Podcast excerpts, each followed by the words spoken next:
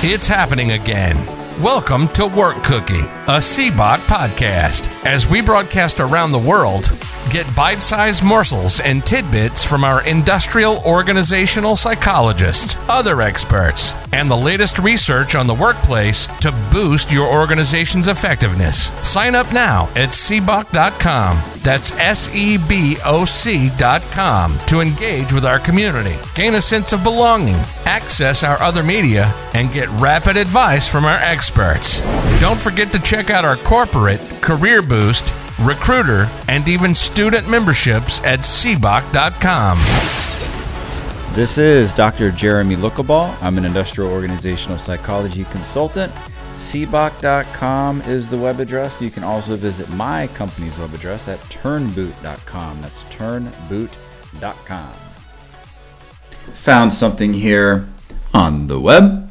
Title of this article is 10 Shockingly Common Workplace Challenges Impacting Your Business. Looks like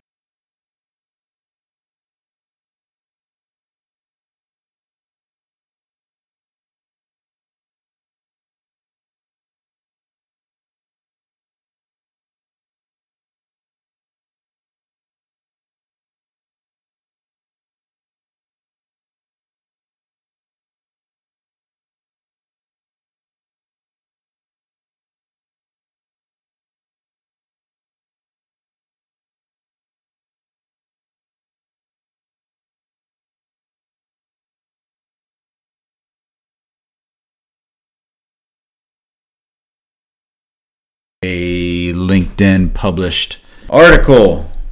Chief Empathy Officer Dan Tromater 10 shockingly common workplace challenges impacting your business. So, the author of this article states number one is communication or lack thereof. By now, if you've heard this podcast before, you know that I like to think about different ways of looking at things. I like to see what's out there, see what's commonplace, and think, how can we make things better? How can we do things better instead of going round and round and round like a hamster on a wheel? Of course, yes, communication lack thereof. The author states, quote, one powerful tool I share in my workshops is to use these three words, tell me more. While it's useful when you don't understand, this phrase is especially helpful when you think you know what your colleague means or is trying to express. Okay, that's a, that's a good start. I would say 30% effective. There's much more effective ways, and I will tell you what they are. There's only so many times you can say, Tell me more, before the person on the other end says, What else do you want me to say? There's a frustration level. Could you imagine, uh, you know, you're talking and somebody says, "Tell me more." The first time, wow, good. They want they want me to continue talking. This is great. They want to hear more. But then you stop, and then you say, "Tell me more." And then it's uh, okay. You can probably get you know one more time. You can probably keep talking and explaining a little better.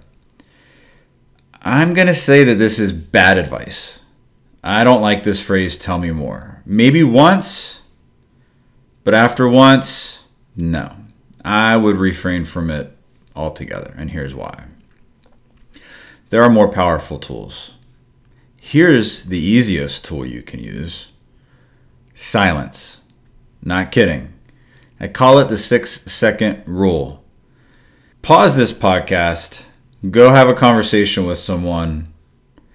When they're talking, and they stop talking and it's your turn to talk, count to six seconds.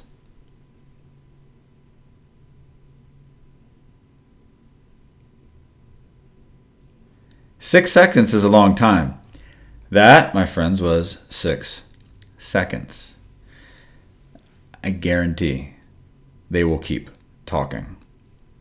Will it be awkward? For them, that's why they keep talking. So instead of tell me more, allow people to get their thoughts out naturally. they're going to assume that you need clarification anyway. So sometimes silence can be your best friend. And I have two or three more tips that you can use in addition to or instead of silence. I'll tell you a story. I was coaching, training a group of mid level managers in a corporate setting. And we were on day three of a communication workshop that I do. I had taught this six second rule the week before to this class, and we reconvened the following week for the last session. I was reviewing the six second rule, and a very enthusiastic attendee raised her hand and she said, I have to tell the class this story. This is how powerful the six second rule is. She was at her house, her daughter was upstairs. She simply needed, let's call her Susan.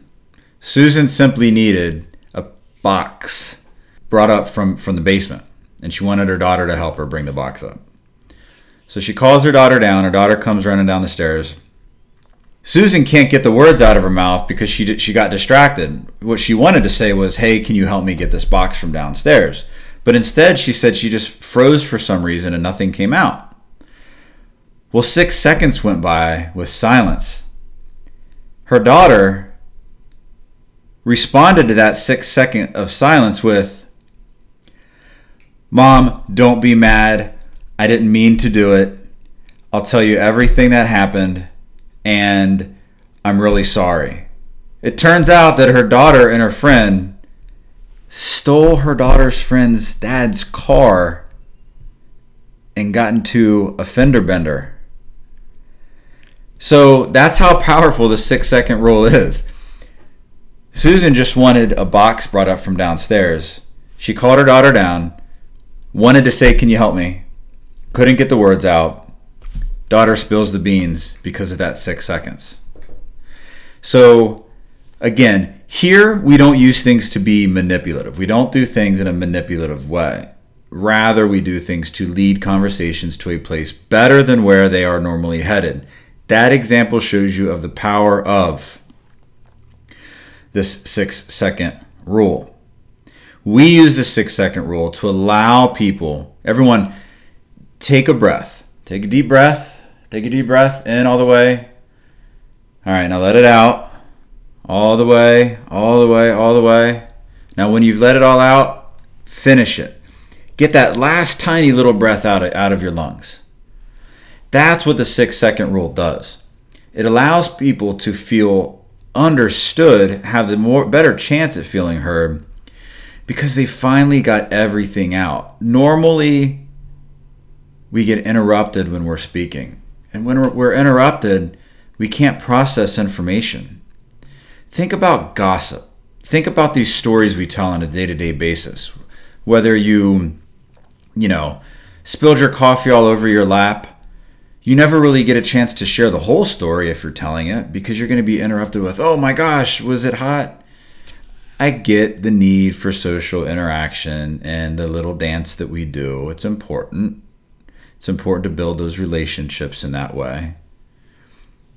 There's a better way to do it, especially when you're trying to see things at a different level, when you're trying to understand things better, and most importantly, this when you're trying to tell a story to someone and you're trying to process an event. When you're trying to process an event, this normal back and forth in order to socially understand norms, it's not going to work. It's got to be done on a different way. On this six second rule, there are cautions. Rather, maybe not so much cautions, but things you need to be aware of. The six second rule works differently for the different type of people that you are speaking with. More often than not, when you employ the six second rule, again, someone else is talking and they stop, and it's your turn air quotes here, to start talking, you don't say anything. You just wait six seconds. Now, the person that was previously talking, more often than not, will think, uh oh, I said something wrong, or is this person mad at me? I need to clarify what I meant. other people that, that you talk with, if, if you're talking to someone who's very quiet, likes to process in their head, they're a deep thinker, they're, they're very cerebral, they're very conscious, they're very, they calculate. That person is going to take your silence as a time to think. And that's going to be a beautiful thing to them. So in this case, the six second rule can act as a relationship builder because you're giving that person the time they need to think. The other person, we all know all these people who are they're very fast paced, they're dominant in conversations. If you are use this six second rule with them, their response in their head is, "Oh, I guess it's my turn to talk again." So they'll keep talking and talking and talking. And there's sometimes when an interruption is needed. So the six second rule can help people. This is why you use it. The six second rule is used instead of tell me more.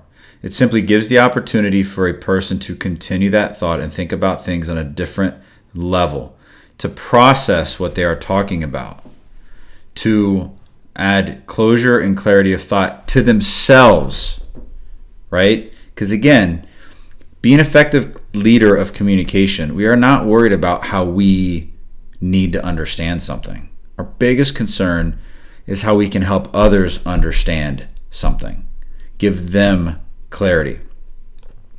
So that is our goal when we're leading effective communication. How can we give this person clarity on an event, help them process a concept, think about a project, and give them closure if needed? That's our goal. So sometimes when you use the six second rule, you'll either be met with, I guess it's my turn to keep talking, or oops, did I say something wrong? Maybe I need to clarify. Or I'm glad there's silence. Now I can continue to think about this and to process this. And then next, next we have something that are called probing questions. Probing questions. So the author of this particular article says he, likes to use and teach tell me more. I disagree. I like Number one, the uh, six second rule for silence. You're going to use empathy. So instead of tell me more, tell me more, you use phrases simply like you either repeat back what they say so that they feel understood and that you're uh, getting a sense of clarity of what they're saying, or you simply say, it, it sounds like you really thought about that a lot. It sounds like you really studied this. It sounds like you looked in this in, in many ways. It sounds like you are really trying to develop this skill. Then you incorporate, you know, these what and how questions.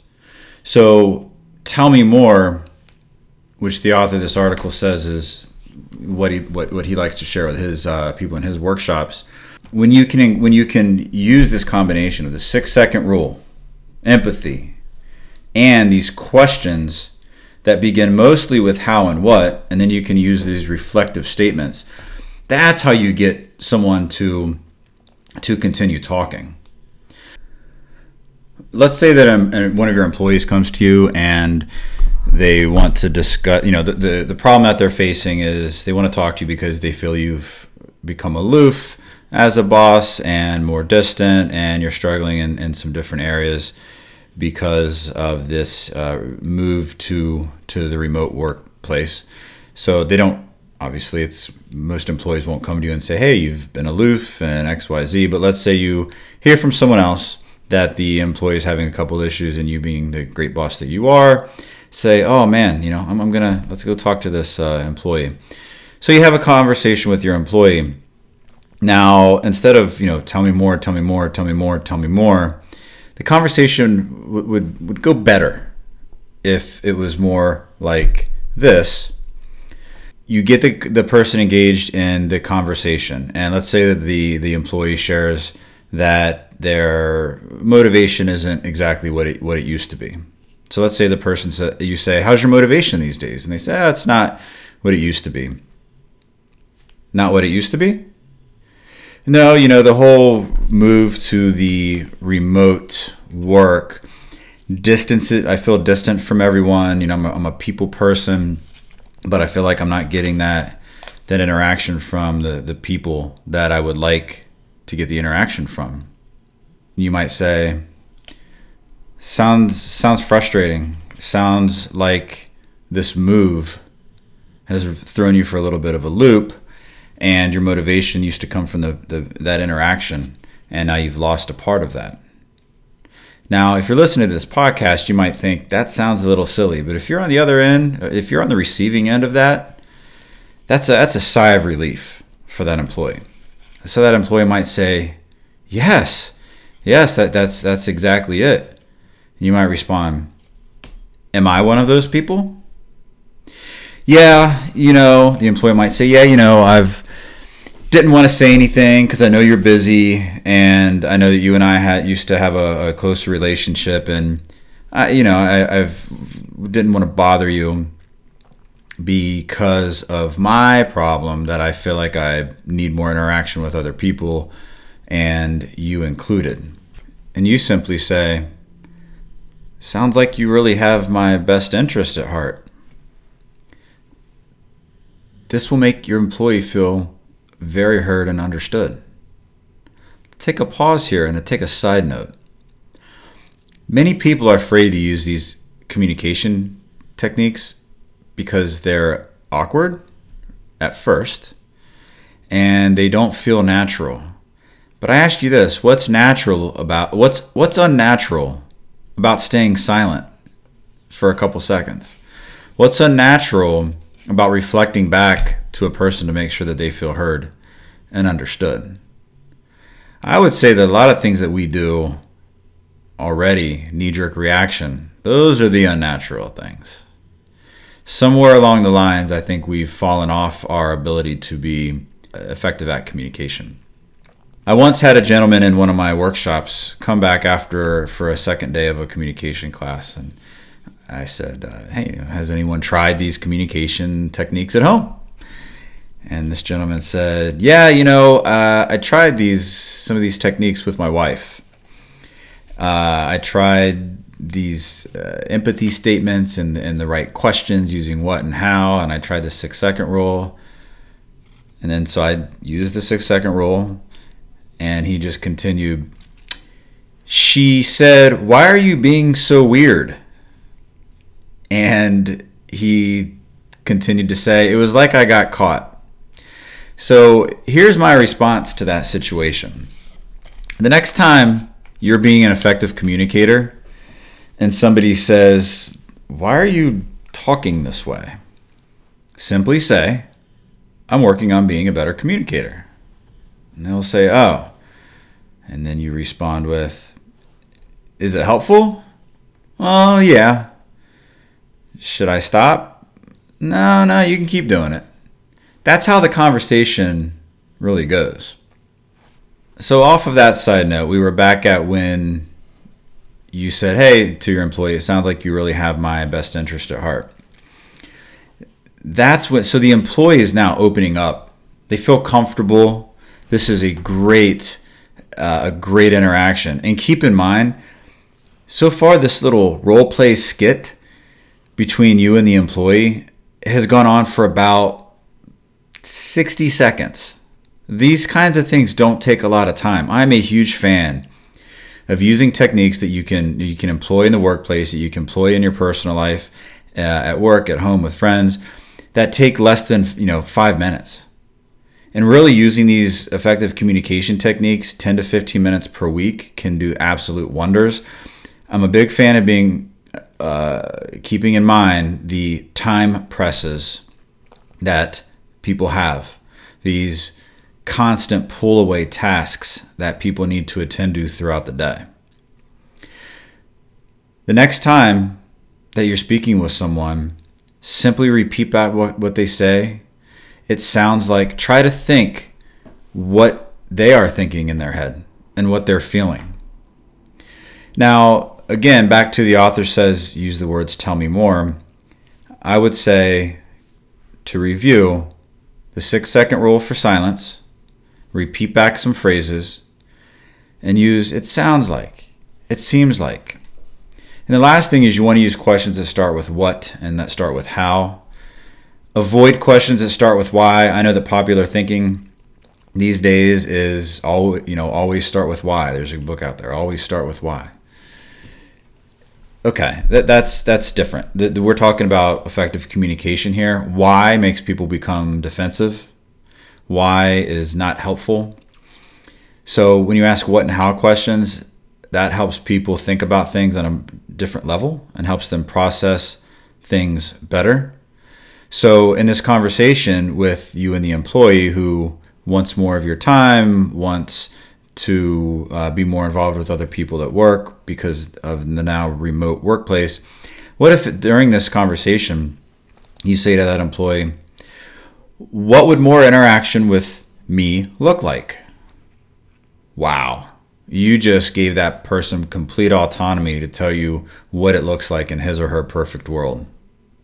Now you're getting somewhere.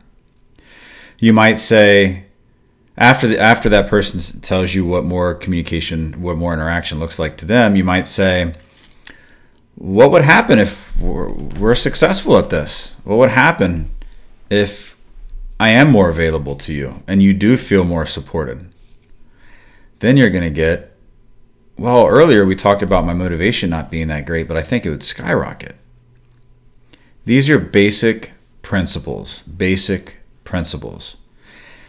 They seem scary, they seem far off, but they are some of the simplest things that we can do, but they seem so against our knee jerk reaction that it seems that they'll be so tough. But again, let's break them back down you know, tell me more that this author says to use. That's easy. That's that's we can all do that. That's how easy these techniques are. Also, I do believe that the ones I've shared here are much more effective. So the techniques to review are the 6 second rule. When it's time for si- when it's time for you to talk in a conversation, choose not to. Be silent for up to 6 seconds or longer. I've done it longer. It works every time. It'll give the other person a chance to continue talking, or if they don't continue talking, it'll give them the chance to process the conversation. Number two, reflect back what people say. When in doubt, take the last couple words of what someone says and just state it back to them. Someone comes to you and says, I'm really frustrated about how this project went. You might say, How the project went? Very effective. They will continue to explain and to add clarity. The other thing is, it sounds like it seems like. This is how you allow people to really feel that you're con- concerned about them and not you, and that you are really trying to give them a voice and an opportunity. And next, ask questions that start with what and how. Avoid questions that start with why because asking a question that starts with why is a good way to make people become defensive and narrow their ability to think and to problem solve.